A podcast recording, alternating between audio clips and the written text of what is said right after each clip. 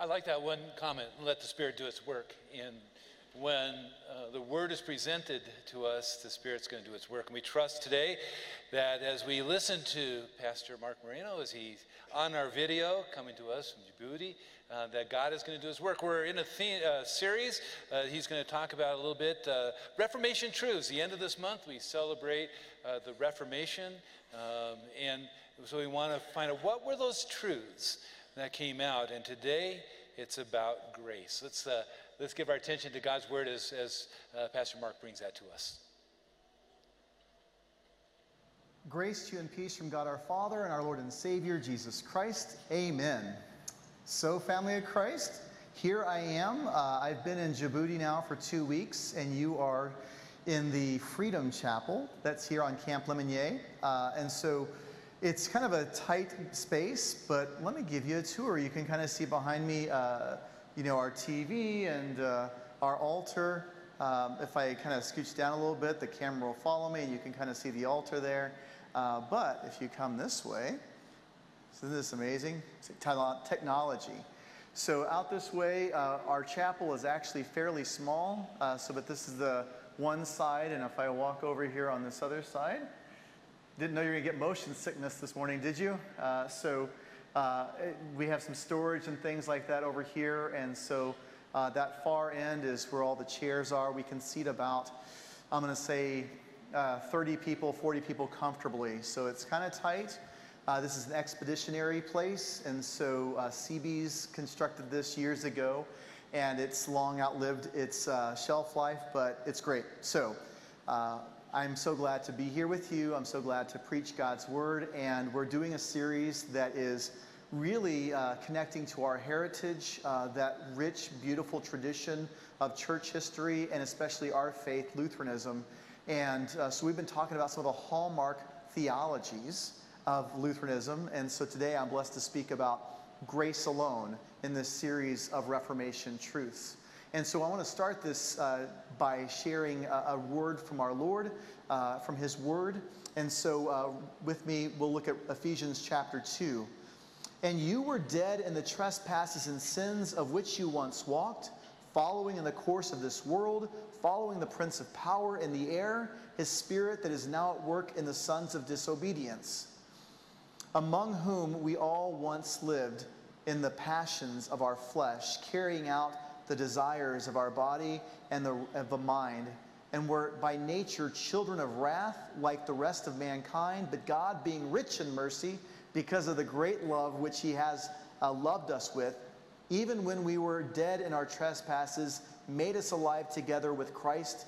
By grace you have been saved and raised up with Him and seated with Him in the heavenly places in Christ Jesus so that in the coming ages he might show the immeasurable riches of his grace and kindness towards us in Jesus Christ. For by grace you have been saved through faith. And this is not your own doing, it's the gift of God, uh, not a result of works, so that no one may boast. For we are his workmanship created in Christ Jesus for good works, which God prepared beforehand that we should walk in them. Again, Ephesians 2, verses 8 through 10. So, a beautiful passage, and if I can't preach on grace alone, I, I don't know. I, I uh, but it's beautiful because it really does get at the heart of what we believe as uh, brothers and sisters in Christ, as, as ones who seek to follow Jesus and to serve Him. And so, uh, this idea of, of grace alone points us squarely to the character of God, uh, what He's all about, what He values. And so uh, here, uh, the doctrine of salvation by grace alone, received as a gift through faith and without dependence on human merit. You know, this really strips bare our theology because grace alone points us squarely at Jesus Christ. Grace alone says that there is nothing that I'm bringing to this party, there's nothing that I contribute uh, other than my desire to let God know how much His grace means to me. We love because He first loved us. And so when we talk about what does grace alone really mean, it's understanding that these things are gifts, they're given in love, and that we in no way deserve these things, and, it's not our cooperation. Uh, you know, it sounds like a simple teaching. It sounds pretty straightforward, and maybe that's been your understanding. But I'm going to tell you that not many people live in this world as though that's true. Not many people act as if that's true in their own walk with God. Because somewhere we've bought into the lie that we have to do something, we have to contribute something, we have to do this something. And if we do that, then God will begin that good work. But we got to meet Him halfway. And the truth of the matter is, is that you and I fight Him every step of the way. We like to think that we don't. We like to think that we're pretty agreeable by and large. And by the way, if you think that you are, you should ask your spouse or even the person that's next to you in the pew. Go ahead, ask, are you agreeable? Am I agreeable? It's going to patiently wait for you to do that. Okay, yeah, chances are you can pull it off for a while, but it's not in our power, it's not in our ability to take God's work and make it our own. And I think that sometimes when we fight against grace alone, that's exactly what we're doing. Uh, it's a response, right? God loves us, God saves us, God forgives us. He does that, and we in faith, by the power of the Holy Spirit, respond and say, Thank you, Lord, for this incredible gift. You know, I, I do ask that question what do we bring to this relationship? When, when God is there and we show up to the party and we go, Hey, you know, what do we bring? You know, uh, we like to think that we're good people. We like to think that we're pretty smart or pretty helpful. But the truth is, we're, we're broken. We've got sin and we have challenges. And, and, and it's not easy. It's not. We have sin, we have shame. We wish that it weren't so, but it is. And, and, and now, what grace alone asks us to do is understand that when we come into this relationship with God, He's the primary. He's the one who is receiving, welcoming, loving. There was an acronym that I learned uh, when I was uh, growing up, actually in, in high school. Uh, that's when I really kind of embraced my own faith and, and began to take it a bit more seriously. And I suspect that may be true for a number of people. It was later in life. Uh, some people are, are, those cradle Christians that really did have um, an incredible dynamic relationship with God, even as a child, and, and really took that uh, seriously and engaged. But I was a knucklehead. I was late to the party. And I will say that this, uh, so many people mentored me and taught me and came alongside me and loved me uh, and were patient with me. And I really want to encourage you to do those same things. But this idea of what grace really means God's riches at Christ's expense I mean, that's what grace is.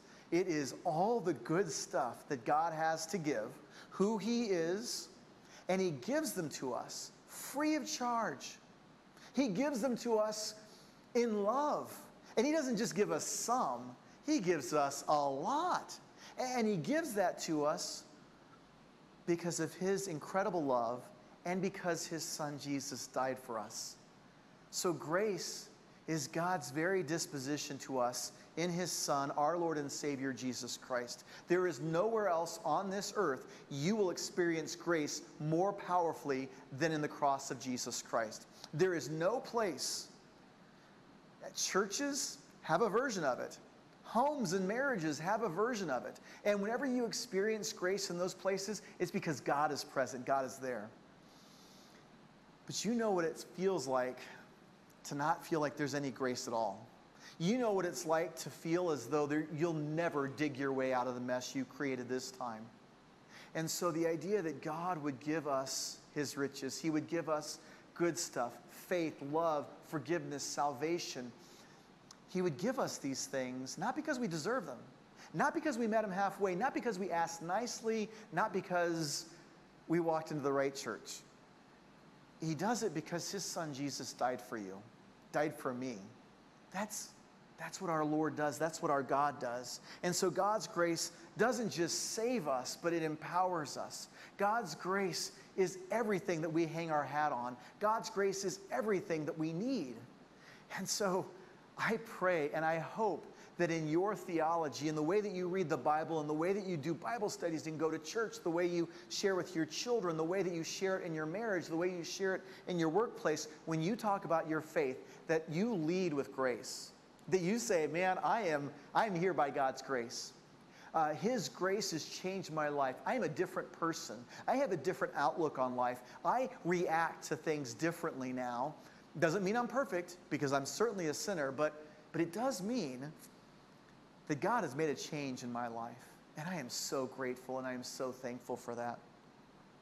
I will say that when we talk about God's grace, we are blessed in our Lutheran tradition to say that God works through means.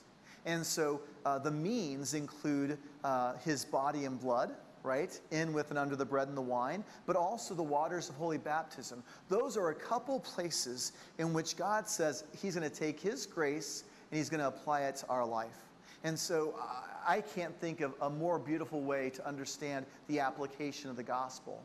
And, and, I just cherish baptisms. I cherish the opportunity we have to take communion because it is God's unmitigated grace.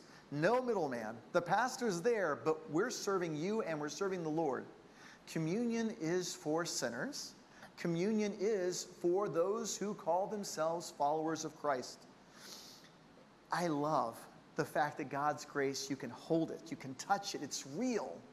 And that's why, by the way, pastors oftentimes say that you are forgiven in the name of Jesus because we want to announce that grace. We want you to know that it's real.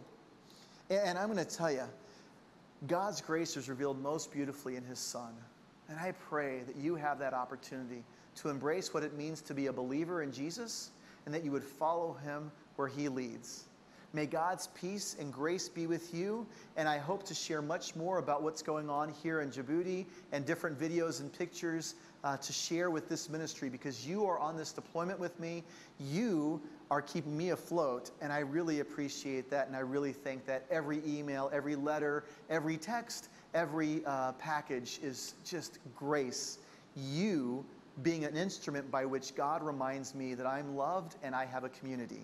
I hope you know that's true at Family of Christ. Whether this is your first Sunday, or you've been here for a long time, or you left and you came back, this is a place of grace.